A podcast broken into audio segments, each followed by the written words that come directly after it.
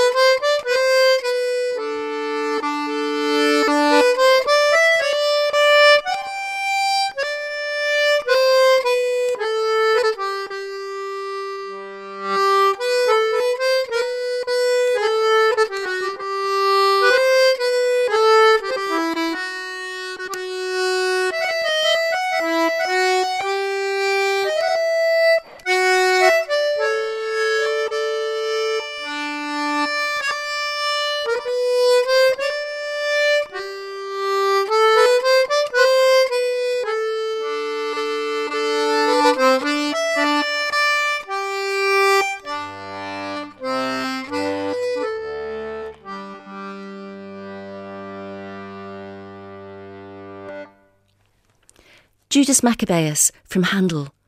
Judas, the Jewish priest who was the leader of the Maccabean revolt. And you were listening to Julie Langan, Mary Staunton on accordion, and Declan Askin. And they'll be playing for us again later in the programme. But now I'm delighted this evening to welcome Dr. Afshin Samali. Afshin is a leading biochemist and cell biologist. He holds the chair of cancer biology at NUI Galway and is a member of the Royal Irish Academy. But in 1985, Afshin was 17 years old when he had to come to Ireland as a refugee, escaping religious persecution in Iran. Afshin, you're very welcome to the Leap of Faith. I'm delighted to be here. NUI Galway have recently released a half hour film documenting your life It's called From Tehran to Galway, and it's very easy to find on YouTube. And in this documentary, we learn about uh, the way in which the Baha'i community, of which your family was a part, uh, found itself under pressure in Iran. Could you maybe begin by telling us what the Baha'i faith involves? The Baha'i faith was founded in the middle of the 19th century by a man called Baha'u'llah. And uh, the purpose or the core principle of the uh, the Baha'i faith is unification of mankind and establishment of world peace. Uh, Baha'is believe that there is only one God, and that God has sent uh, many messengers, many divine educators to guide mankind in the course of history. So, for example, Moses, Jesus, uh, Buddha, Krishna, uh, Muhammad, and now Baha'u'llah is the latest. Baha'is also believe in independent investigation of truth, uh, also in uh, equality of women and men, and in universal education. So, education plays a prominent role in the Baha'i teachings. This is a very progressive, peace loving, equality loving faith. And yet, in Iran, in your childhood, it came to be persecuted. Why was that? Every time there has been persecution of Baha'is uh, in the media, in the public domain, uh, the government states that the Baha'is are uh, punished uh, for a number of reasons. One is that the uh, they claim that Baha'i faith is not a real religion, and that is a political uh, movement established by Israel, England, and America, and uh, they, and they use that to punish Baha'is. And sometimes they accept that it's a religious movement, but then they say uh, Baha'is are apostate from Islam because Muhammad is seal of prophets and there won't be any religion after Islam. But in reality, I think it's the progressive principles of the Baha'i faith. These are at odds with the worldview of the leadership in Iran, and that's the cause for persecution. And uh, I should say that in the over the last few months, there has been an upsurge in the persecution of the Baha'is, and some of the recent events include arrest, arraignment, and jailing of uh, 44 Baha'is. Uh, this is only in month of June, 26 of whom were uh, arrested and imprisoned, and some of them have been exiled within the country. I hear your deep concern for Baha'is who are experiencing persecution to this day. But you also have a deep concern for refugees from many backgrounds and the ways in which um, refugees are politicised in this country, mm-hmm. as in um, rest of the West. Could you tell us about your work with refugees, both practically mm. and in helping people better understand an overly politicised situation? Mm. You're right. Uh, the issue of refugees is a highly charged issue, a politically charged issue. But about five years ago, I decided that I need to start speaking up about what is happening and use my example and the support we got in Ireland back in the 80s, how we can um, provide support for the refugees to get their lives back together in this country.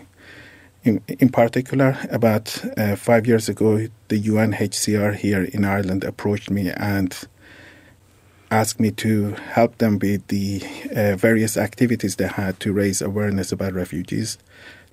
I don't know if I'm. I bet it's difficult though. Mm. It must be very difficult. You may feel, uh, and I understand that um, uh, feeling called out, really, that I should stand up and have my story be told because you are so successful and you are making such an extraordinary contribution to not just Irish society, but medical science that affects everybody. But it must be very hard to speak up because when you talk about refugees, you were one, and it was, I imagine, exceedingly painful. Uh, it was, um, although, yeah, I have always mentioned to many friends and colleagues and students that uh, I came here as a refugee. It never really registered with anyone. And it was until res- recently when, when I started speaking up a bit more and sharing my story when that was when people start appreciating and understanding what refugees go through. Not everyone can talk about their experience even now to this day when i talk about my experience uh, i get quite emotional about it and uh, so it, it, has been challenging but also mm. i think it, it has been quite rewarding for me. What did you know about ireland before you came here? And has it exceeded or not yet lived up to expectations? Well uh, before i came to ireland I knew of the existence of an island, and that was divided mm. by an, a border between north and south. I knew about Dublin, and in my school books, I had seen two pictures of Ireland. One of the O'Connell Street in Dublin. It was a picture taken in the 70s, and second one was a picture of a road in the middle of a bog in Connemara with sheep on the road and these were really the images of Ireland I had uh, before I came here. When we arrived in Ireland, it was a cold, wintry day. It was in December. It was very dark. It was raining heavily, and it was miserable. um, but we were welcomed by a group of uh, Baha'is, uh, as well as members of Red Cross and UNHCR, uh, some government officials uh, in the Dublin airport, and it was a, quite a warm welcome. And that set the scene for the rest of my experience here in Ireland. The the story of your extraction from Iran is told in the film, which, uh, as I said, can easily be found on YouTube. It's called From Tehran to Galway. Um, and the, the story that it tells is, is just terrifying and hard to witness. How do you get over something like that, or do you not ever get over it?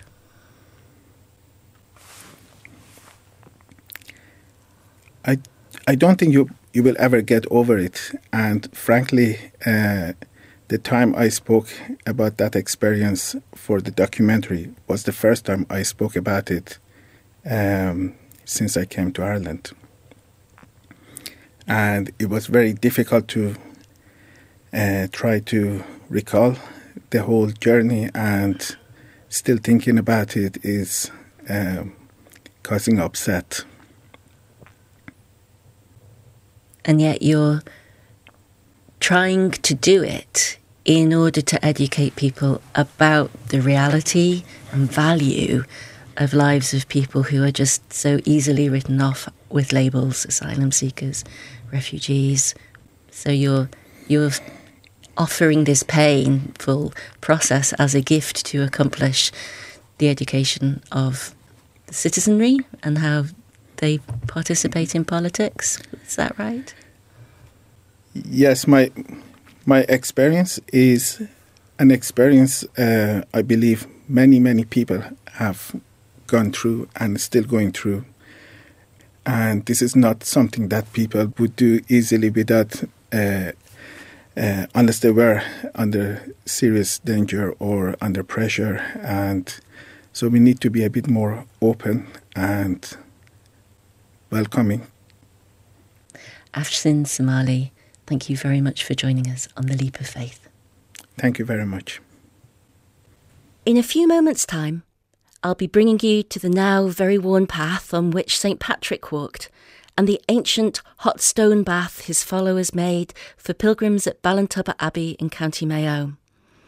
But before that, let's hear some more music associated with the spiritual life.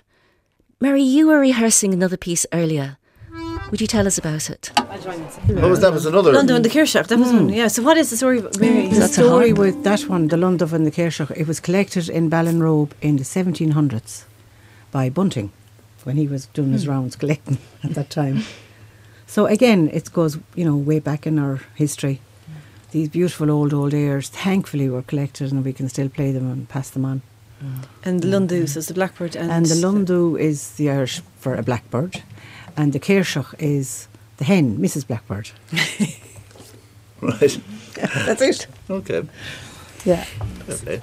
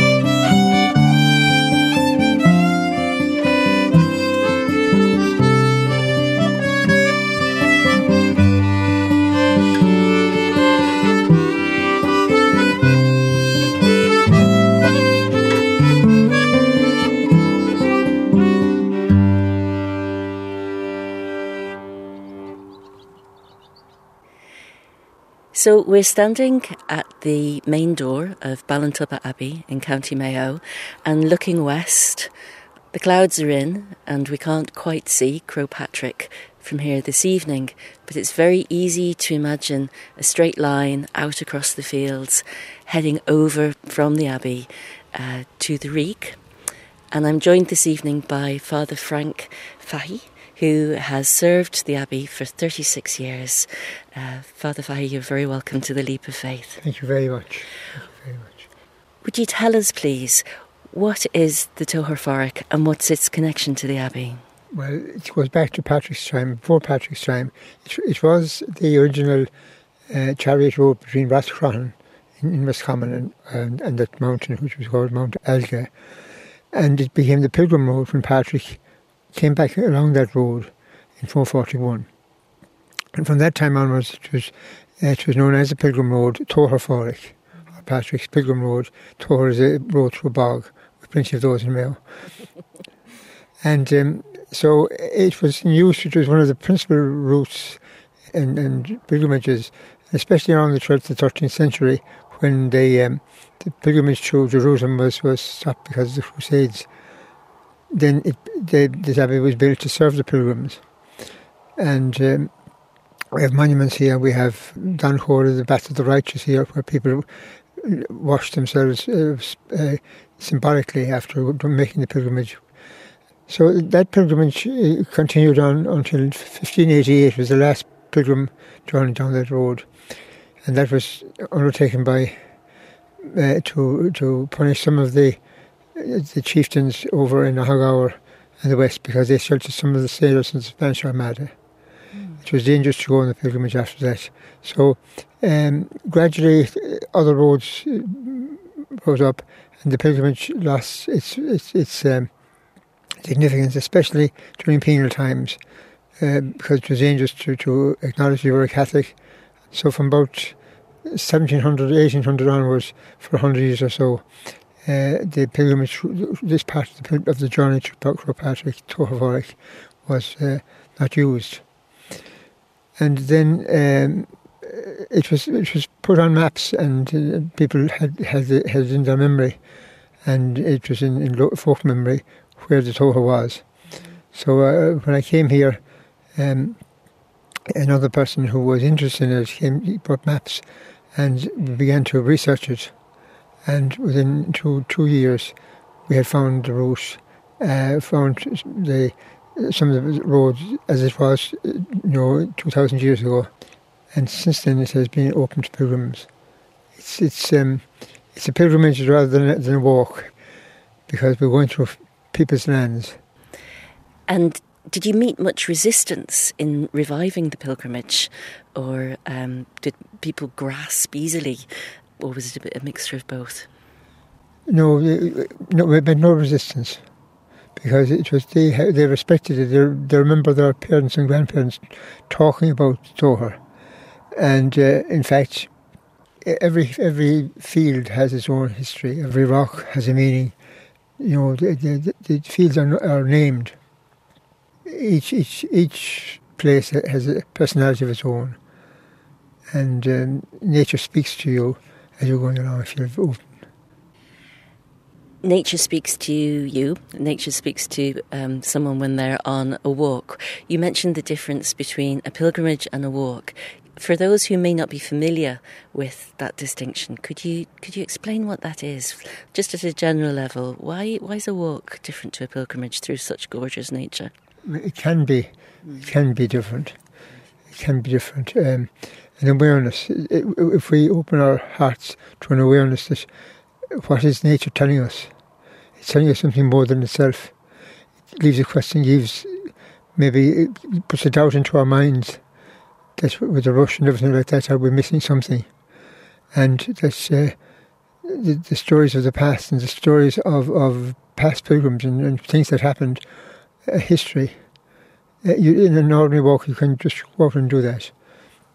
But we, the, the, the pilgrimage, uh, the journey is as important as the destination in the pilgrimage. In fact, the journey is the pilgrimage because it is we who are changed. And pilgrimage is allowing ourselves to be changed by something greater than ourselves. Father Frank Fahey, thank you for joining us on the Leap of Faith. Thank you very much. And so, from Ballintubber Abbey in County Mayo, we're now returning to the Galway studio as tonight's programme draws to a close, with time for just one more piece of music. Julie, there are so many ways that music is sacred and spiritual as I look at it. But one thing I hadn't thought about was something that you were telling me earlier about a planxty, a piece of music written to honour a significant person in the community. Uh, Dermot Grogan, he was a great musician um, played the fiddle and the accordion and the and the box and composed quite a few tunes, and um, uh, he wor- he lived in New York most of his life, but um, he had and Kilkelly, yeah, and Kilmovee, and yeah, and Kilkelly, but um, he, I suppose, he had his demons like us all, maybe, yeah. but um, he was sick for a long time before he died, and he he couldn't get. He want, he always wanted to come back here, I suppose, too, but uh, he died in New York, and at the time, I remember there was such a we were all half depressed at the thought he was over there on his own and whatever. Um, so Holly uh, Holly Geraghty wrote this tune, mm. and it's Dermot Grogan's, but she called it Planxty Dermot Grogan, which I thought was so lovely because he was such a gentleman. Oh, he was a gent, yeah, and he was such a, a beautiful musician, a very, very quiet, peaceful musician. You know, yeah, he, he, yeah, he's a lovely man. But um, I thought it was lovely to give him the Planxty because it was giving him a real title, giving him a real honour, and yeah. it, was, it was what he meant to everyone because yeah, he was yeah. such he, he was, was, all special, that. Yeah. So music nice, could afford the the dignity Yeah. and the Yeah. honouring of a, the whole memory. Yeah. Uh, what does Planxty mean? It's a type of song, type So- of tune. It's like a. Is it, was written for chieftains or Well, yes, there was a, Noble there was people a lot of that- Planxties written for Right. chieftains and Yeah. people of importance at the Importance. time, I suppose. And Yeah. if they wanted to honour them, they'd write them a, a piece and that it would be a Planxty. yeah, Planxty Irwin and yeah. Would you play it? we can. We will all. We'll all play it. Yes, beautiful. Holly Geraghty is an amazing harpist from County Mayo, and she's she's continuing on a line of great music in her family. She wrote this beautiful piece, but she's a fantastic composer and music teacher, and she actually lives in Galway. Another one escaped over the border, but, uh, and she's got all her family play. So it's just a, we're lovely, really, yeah. really delighted that she wrote this piece. It's it's absolutely gorgeous.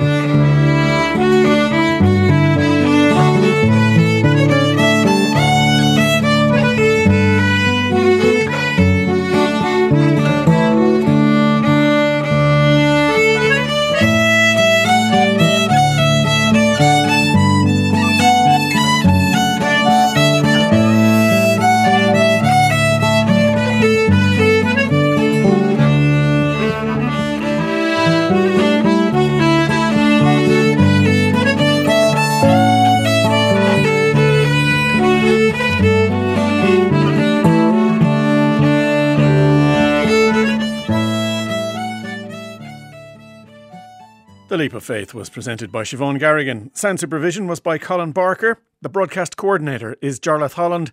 And the producer is Sheila O'Callaghan.